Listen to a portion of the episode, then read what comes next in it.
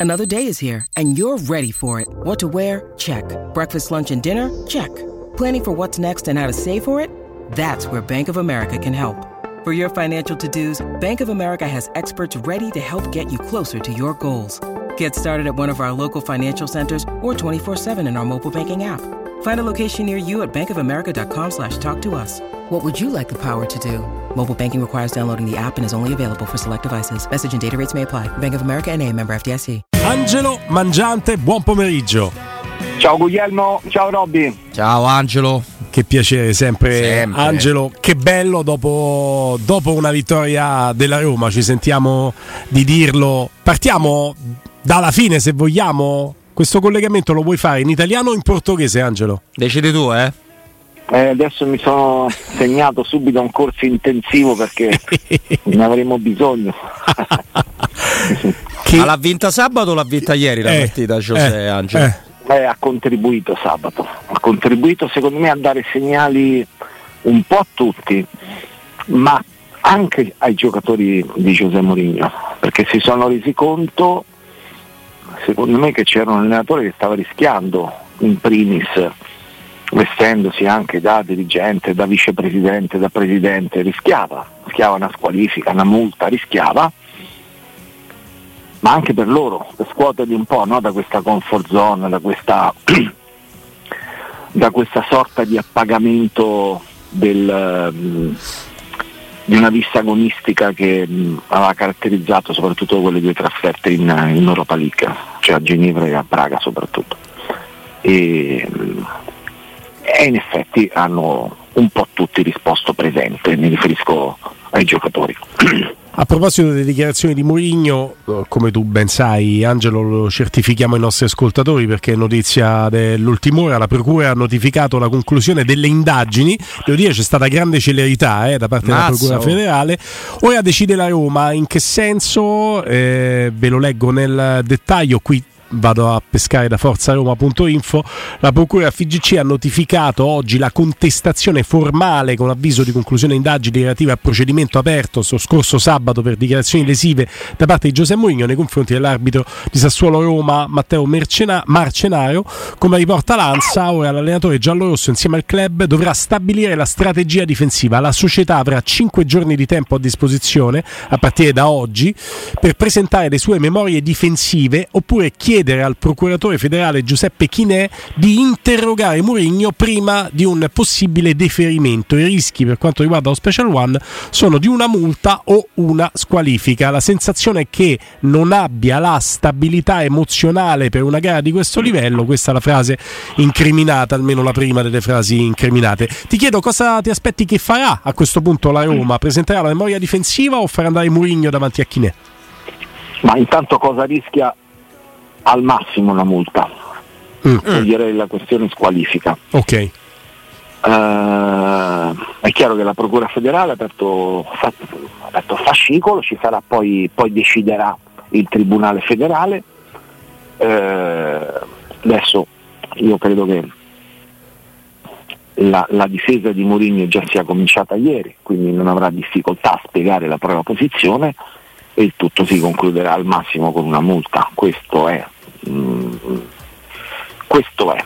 Uh, aspettiamoci da qui a fine campionato qualsiasi strategia lecita da parte dell'allenatore e, e sicuramente ieri questa strategia ha portato degli effetti positivi, ribadisco, soprattutto dentro la squadra.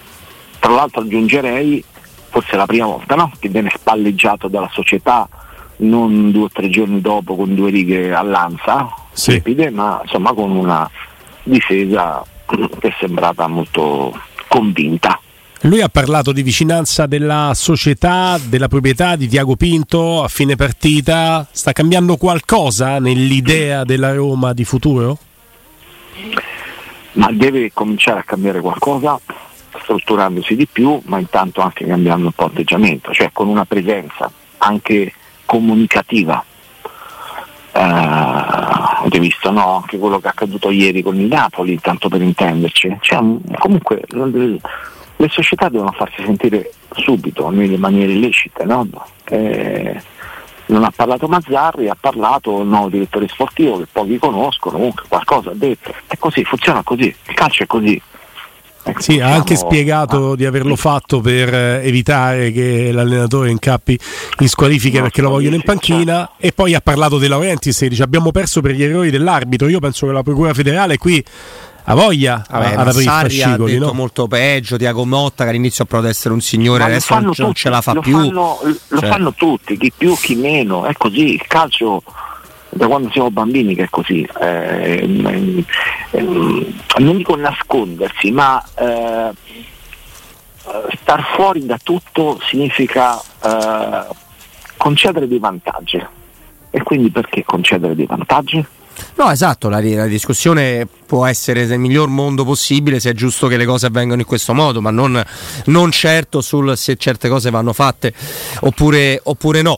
Credo, Angelo, che la domanda barra considerazione di Guglielmo su se è cambiato qualcosa è per cercare di capire se all'improvviso Diaco Pinto che dice certe cose, Murigno che dice altre molto, in maniera molto con grande benevolenza nei confronti della società, siano anche come dire, no? indizi per, per qualcos'altro. Perché per ieri. avvicinamento, se... certo. Eh. Che al momento a me non, arriva, non arrivano questi, questo riavvicinamento, a me non, non arriva, nel senso sul, sul futuro di Mourinho. La, la, potenziale disponibilità da parte dell'allenatore c'è sempre, così come la sua dedizione più che mai totale, cioè ormai è un abitante del centro tecnico di Trigoria Mourinho uh, vive la squadra e, e, e, l'allenamento veramente alla Sinner, no? 20 ore su 24, cioè vive per questo. Non tutti l'hanno ricepito, Angelo, ma ieri non è per interromperti, eh, va sotto il settore per chiedere di non tirare più i fumogeni che erano sì. ovviamente per creare, non erano per creare disagi, lo sai, però possono, quando sei attaccato al campo possono creare tanti diversi problemi. Il settore smette di tirarli, ci sono allenatori della storia della Roma che se vai a fare una cosa del genere te lo tirano in testa il fumogeno. Eh, sì, eh. cioè, non è che smettono di tirarlo. Sì, è vero. Eh. È così. Ah, è fatto bene a sottolineare perché questo è un altro elemento, no? Che è di una potenza incredibile. Eh, c'è un, un allenatore che incarna più ruoli, anche questo è incredibile. Eh. Ma eh, mi ricorderete anche quando eh, ci furono un po' di, insomma, degli insulti a Stankovic che intervenne lui in prima persona, no? Ha questa, questa capacità di, comunque di farsi di essere ascoltato. E, mh, vedremo quello che accadrà. Io ho la sensazione che non, non accadrà. Ho la possibilità di tenere Mourinho altri due anni. No? no, per me oh. non accadrà. Però eh, Mi stai spezzando il cuore, lo sai Angelo? No, a diverse non, persone. Eh non do nulla per, per, scontato, nel senso quello che ancora lascia un filo di speranza è eh, la certezza che l'allenatore è disponibile a rimanere ancora oggi. Per cui eh, però mi sembra abbastanza arroccata la proprietà su, su scelte differenti, la società e, e vedremo se cambieranno questa, questa intenzione. Per quanto mi riguarda sapete come la penso sarebbe un, un peccato mortale eh. perché non veniale perché interrompi una, um, un percorso di crescita che continua a essere di crescita e lo dice anche percorso in questo momento in campionato essere tornati al quarto posto, essere tornati in zona Champions, sono tre vittorie e un pareggio nelle ultime quattro, il record di non arrendersi mai, di aver fatto 13 punti negli ultimi 15 minuti, c- almeno 5 punti in più rispetto a tutte le altre, quindi un senso comunque di, eh, appunto di non arrendevolezza no? che è proprio scritto nel DNA dell'allenatore. Ma perché buttare via tutto questo? Ma perché dopo due finali internazionali essere ancora in corsa in, um, in, in, in Europa? Ma perché? Lui ha cominciato a giocare d'anticipo a proposito di Europa anche il eh, turno di spareggio, perché quando a fine conferenza stampa, senza che nessuno gli chiedesse nulla, ci dice che sarà un problema per chi per chi, ha, per chi beccherà la Roma, non, per chi scende dalla Champions e lì ha già iniziato a giocare anche Beh, ma chi la vuole la Roma? Cioè, nel senso, devi essere veramente il, il Paris Saint Germain e, e, comunque te la rischi cioè, nell'essere troppo no, sbruffone. Il Barça si dovrebbe ricordare qualcosa, sotto, ma è ovvio che nessuno vuole la Roma, quindi è un giocare d'anticipo alla Murigno ma che è anche insomma in questo caso qua è, è, è cronaca, non è neanche no, portarsi no, avanti. ma era decontestualizzato perché sì, alla sì, fine di una conferenza stampa certo. in cui nessuno è, è, entrato in quell'argomento lì, no? Angelo, anche questo è segno di un allenatore che pianifica tutto anche strategicamente.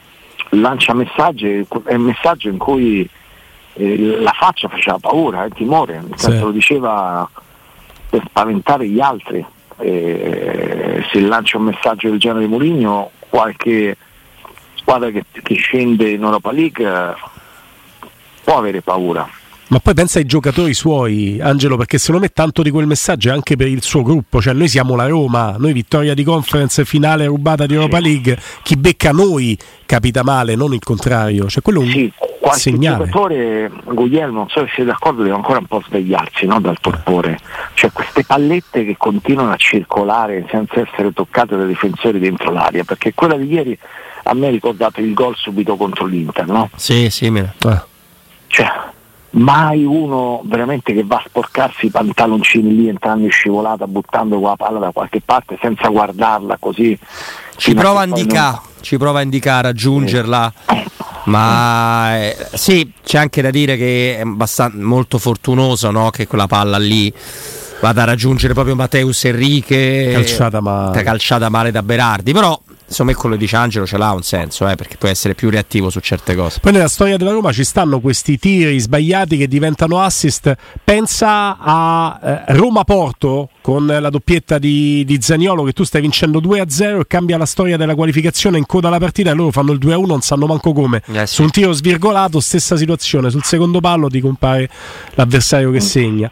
Quindi sono le botte proprio di, di sfortuna. Più che altro eh, beh, qualcuno, qualcuno, ha provato a rispondere, parlo di Dionisi, a Mourinho entrando sullo stesso campo, ma sottolineava Gaetano D'Agostino ai nostri microfoni facendolo tardivamente perché lì i buoi erano già usciti da, dalla stalla e quando Dionisi dichiara a fine partita Angelo mio, Robby io non ho mai pensato di perdere la partita perché la partita mi lasciava delle indicazioni ben precise. Io non so che partita stesse vedendo dalla panchina perché Sassuolo non ha mai strusciata.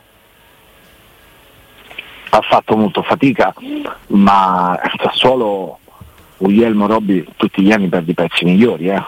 Mm.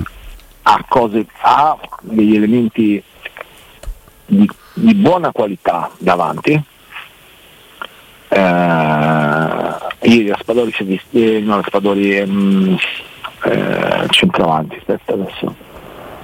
Pinamonti. Pinamonti, bravo, eh, non è stato il Pinamonti no, che aveva già fatto male alla Roma in, in passato. Eh, non, ha, non, si sono accesi come spesso fanno in casa, ma anche in trasferta, mm. è una squadra imprevedibile.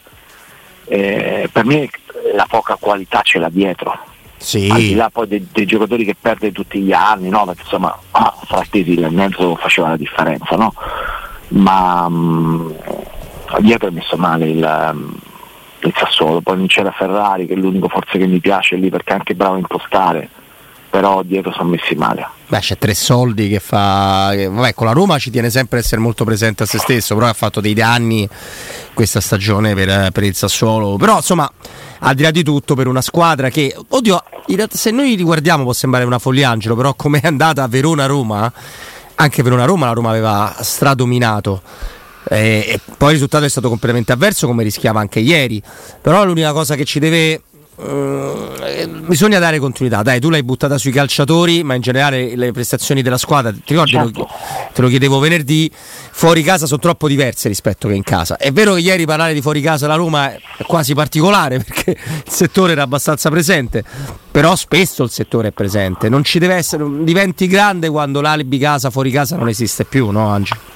Guarda, io ieri tra l'altro sono andato a trovare degli amici che erano lì a Reggio Emilia, l'offerta poi era molto comoda perché potevi partire col treno durante la giornata e c'era un ultimo mh, treno che partiva alle 21.20 ieri sera praticamente occupato da, da, insomma, da, una buona parte della tifoseria che erano lì, poi qualcuno si è fermato e è tornato stamattina, io sono tornato col treno, c'erano tanti tifosi con me, però ieri sera c'era anche un comodo treno per tornare a Roma alle 21.20 e, mh, perché c'è l'alta velocità no? a Reggio Emilia come sapete, per cui è comodo arrivare, è comodo, il, mh, è comodo arrivare a, allo stadio perché il, mh, la stazione sta, si può andare a piedi quasi dallo stadio, comunque sono 5-10 minuti al massimo di macchina.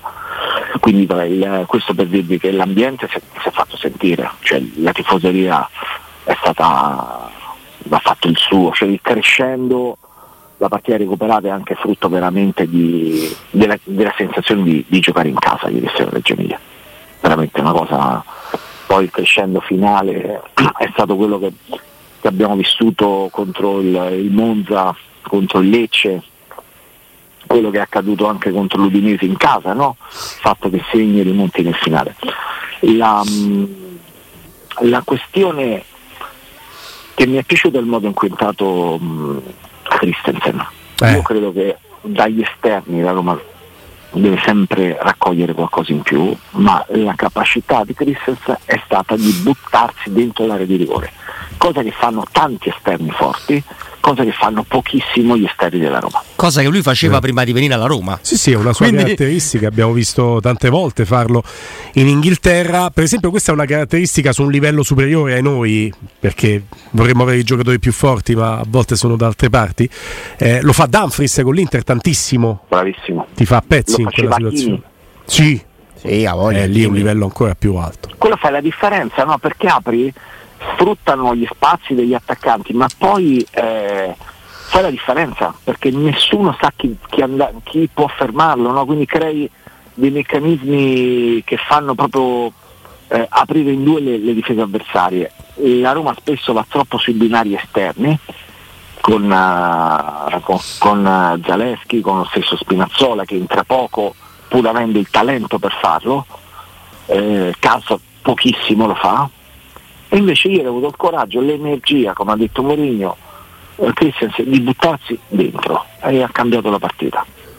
Soprattutto perché nel primo tempo avevamo negli occhi questa tendenza a ridarla sempre indietro, sempre. stucchevole di Kasdorp a destra e l'incapacità invece di sfruttare gli spazi che lo schema di gioco aveva creato per la Roma perché era l'idea di andare sempre da Spinazzola a sinistra ma Spinazzola che ha nelle sue corde quell'uno contro uno non l'ha mai fatto fruttare. Ah, un giocatore che a me piace tantissimo Spinazzola cioè il mio Spinazzola è stato uno degli esterni che mi è piaciuto di più negli ultimi anni.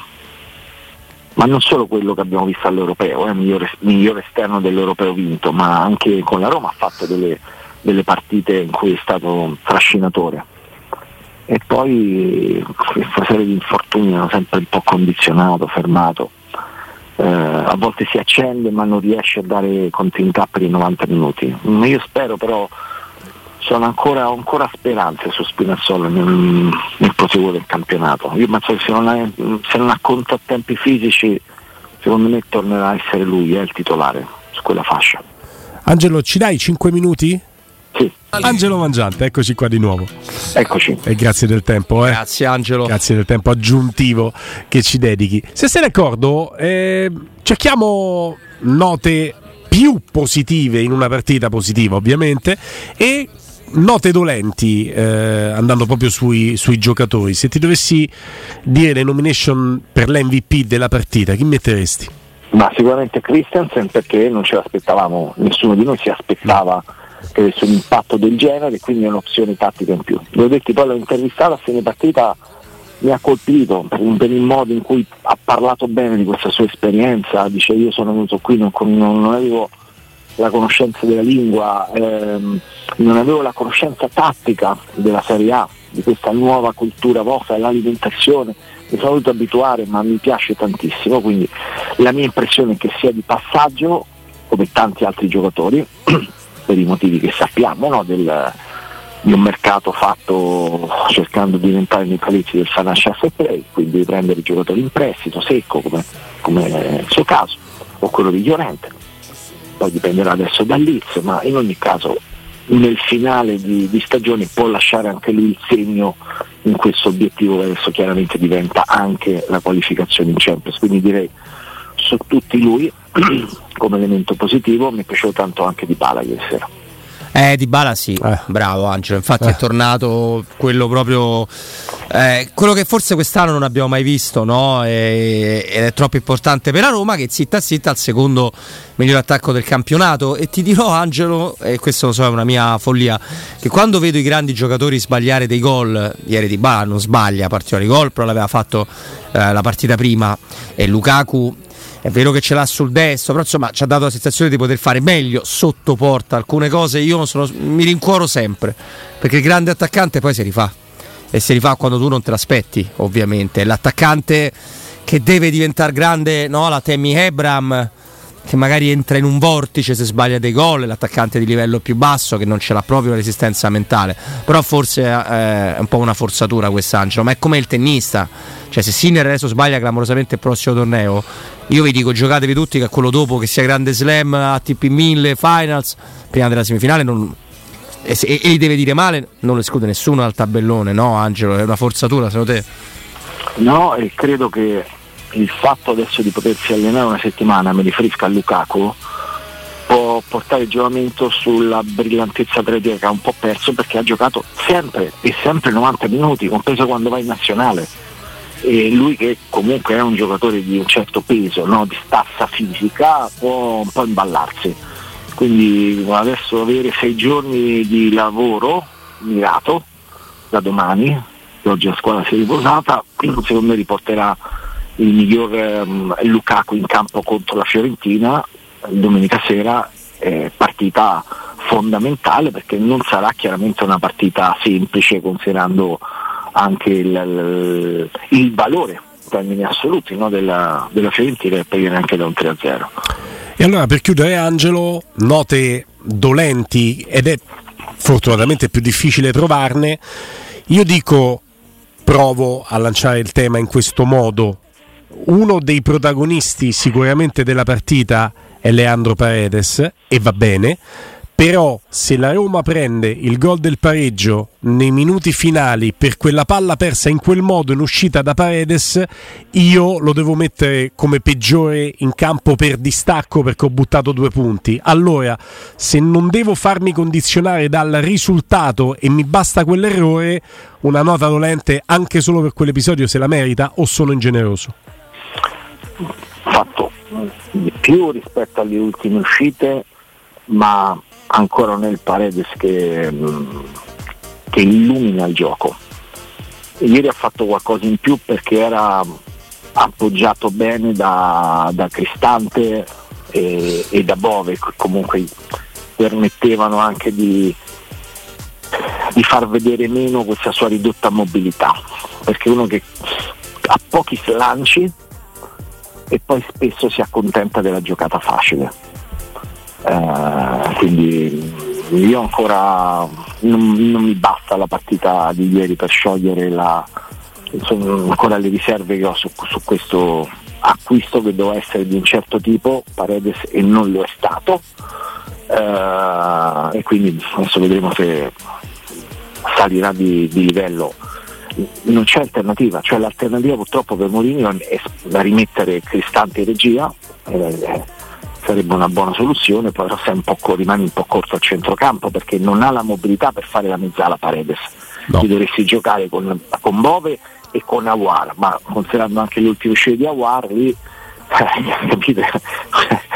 Perché è sempre un mezzo miracolo no, per Mourinho far quadrare i conti lì in mezzo considerando questa beffa di Renato Sanchez che ormai è, è veramente sempre più sulle orme del, del Flaco Pastore. Eh sì, eh, ieri neanche un Lo farà minuto. rimpiangere il mm. Flaco Pastore. Sì, nel senso rimpiangeremo che non farà mai le, sei, le sette partite mai. di fila che ha fatto Pastore.